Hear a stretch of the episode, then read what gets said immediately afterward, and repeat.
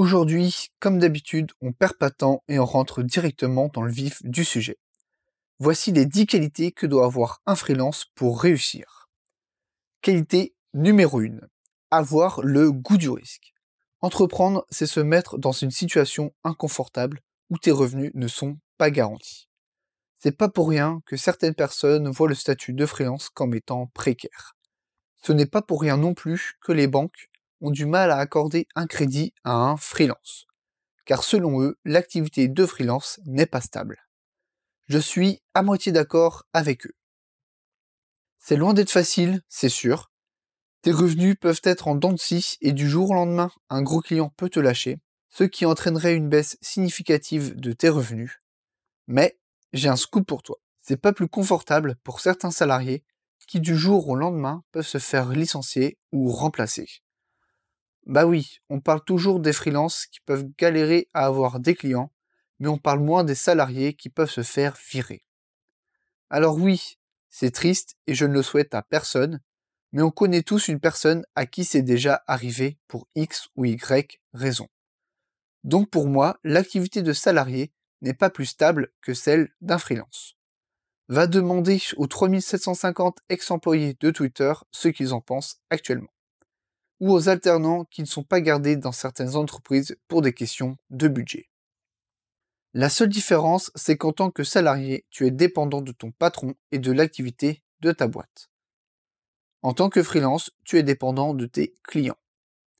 Ajoutez à tout ça le fait que tu n'as pas de congé payé, de jours fériés ou même d'arrêt maladie.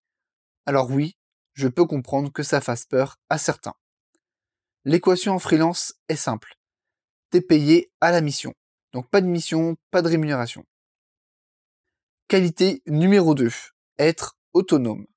T'as franchi le pas, ça y est, tu t'es lancé. Sauf que là, il n'y a plus personne pour te dire quoi faire et quand le faire. Il n'y a pas de manager qui te donne ton planning en attendant que tu exécutes tes tâches. Il va falloir que tu sois proactif avec ton client et que tu prennes les devants c'est à toi de t'organiser au mieux pour gérer ton temps et toutes tes tâches. Ton seul but doit être de satisfaire ton client. Que tu y passes une heure ou trois jours, lui, il s'en fout. Il veut des résultats. Et toi, tu dois t'organiser pour délivrer et satisfaire tes clients en temps et en heure. Qualité numéro 3, être polyvalent. En tant que freelance, tu dois satisfaire tes clients, certes, mais tu dois également savoir vendre, faire des devis, des relances clients, gérer la communication. Bref, tu dois être un véritable couteau suisse. Tu dois être polyvalent. Il y a des très bons freelances dans leur domaine qui galèrent à trouver des clients car ils n'arrivent pas à se vendre. Et il y a d'autres freelances moins bons qui eux arrivent très bien à se vendre et ne sont jamais en manque de clients. Bien entendu, il est possible de déléguer certaines tâches pour se concentrer sur l'essentiel il y a des boîtes qui t'amènent des clients en échange de commissions sur les missions. Ou il y a plus communément les plateformes de freelancing. Je pense notamment à Malte, Kamats, Fiverr, freelance.com, etc. Tu te crées un profil sur la plateforme et les prospects te contactent ensuite s'ils sont intéressés par toi. Le seul problème de ces plateformes, c'est que tu es en concurrence directe avec les autres freelances, ce qui tire naturellement les prix vers le bas. C'est pour ça que je ne recommande pas spécialement ce genre de plateforme. Car déjà, ce n'est pas magique, les clients ne vont pas tomber du ciel, et en plus, tu risques d'avoir affaire à des clients bas de gamme qui veulent les freelances les moins chers possibles. Enfin bref, si tu es polyvalent, tu géreras toi-même ta prospection. Donc, tu n'auras pas ces problèmes-là. Qualité numéro 4. Être passionné. Je l'ai dit souvent et je le répète, si tu n'aimes pas ce que tu fais, alors tu ne tiendras pas très longtemps. Même si tu gagnes bien ta vie.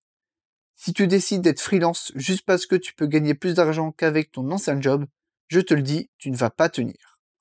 L'argent étant une motivation extérieure, ça marche très bien au début, mais sur le long terme, c'est mort. Il te faut une motivation intérieure, quelque chose que tu aimes vraiment faire, et ce, peu importe la rémunération à la clé. Il n'y a que comme ça que tu vas pouvoir tenir et surmonter les phases compliquées. Et je suis persuadé qu'à terme, ça paiera. Qualité numéro 5. Être discipliné et rigoureux. Comme je l'ai dit un peu plus tôt, tu n'auras personne pour te dire quoi faire. Tu n'auras personne derrière toi pour te dire d'aller bosser. Il faut savoir s'imposer une discipline et la tenir sur la durée. Tu dois établir des routines quotidiennes et les tenir.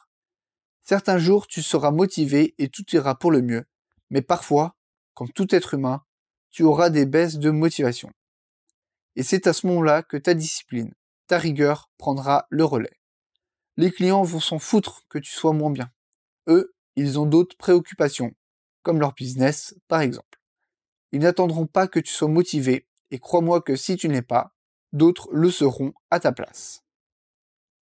Si tu es discipliné, tes clients sauront qu'ils peuvent compter sur toi à n'importe quel moment. Et ça, c'est précieux. Qualité numéro 6. Être résilient. Le quotidien d'un freelance, c'est les montagnes russes. On passe de joie en déception très régulièrement. Il faudra s'armer pour endurer et faire face aux échecs et aux problèmes. Si tu baisses les bras à la moindre difficulté, le freelancing n'est pas fait pour toi. Il faudra surmonter les échecs et apprendre de ses erreurs pour constamment évoluer. Le freelancing n'est pas une course, mais un marathon. Il n'y a que ceux qui persévèrent qui arrivent au bout. Ce n'est pas pour rien que d'après une étude de l'INSEE, seulement 36% des micro-entrepreneurs sont encore actifs trois ans après leur début. Il y en a énormément qui se perdent en chemin, car ils n'ont pas su faire face aux problèmes quotidiens d'un freelance. Qualité numéro 7, être diplomate. Tu devras faire preuve de patience et d'écoute pour gérer toutes les phases de relation avec ton client. Il se peut que tu tombes sur un client difficile à gérer, qui te prend plus de temps que prévu, qui t'envoie beaucoup de messages à n'importe quelle heure, qui veut faire 36 000 retouches. Dans ces situations-là, il faut savoir garder son calme, être à l'écoute et surtout communiquer avec son client. Il faut savoir le recadrer gentiment en lui faisant comprendre ce qui ne va pas et les améliorations à faire. Tu dois lui faire comprendre que tu comprends ce qu'il ressent, mais qu'il ne peut pas te solliciter sans cesse. En parlant calmement, tu auras plus de chances de trouver un terrain d'entente avec ton client et tout le monde sera gagnant. Ton client t'embêtera moins et ta relation avec lui sera meilleure.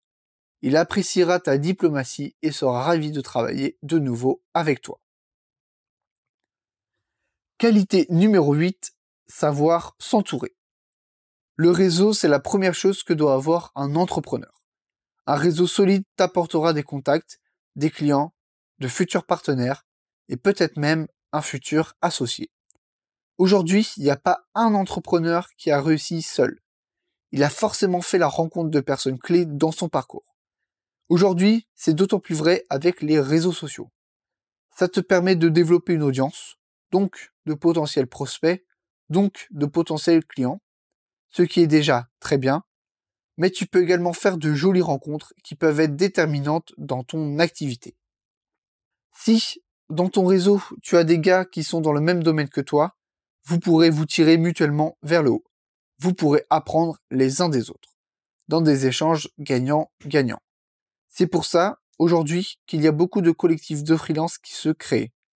Les mecs bossent ensemble depuis longtemps, donc connaissent leur niveau.